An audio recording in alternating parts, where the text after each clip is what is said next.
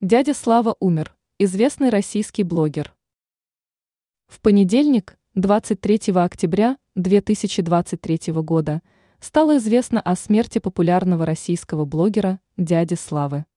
Как сообщается в его телеграм-канале, скончался мужчина в возрасте 56 лет.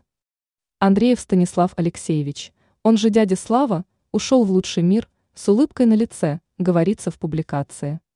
Согласно обнародованной информации, блогер умер воскресным вечером 22 октября. Уточняется, из больницы позвонили и сообщили, что Андреев умер в 20 часов 45 минут.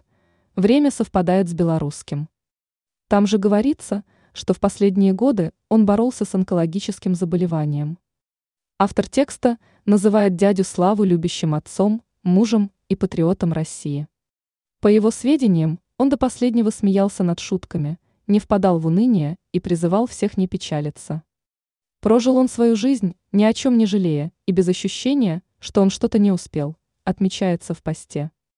Говорится, что дядя Слава не боялся смерти, заявляя, что уже видел ее и что там его не пугает.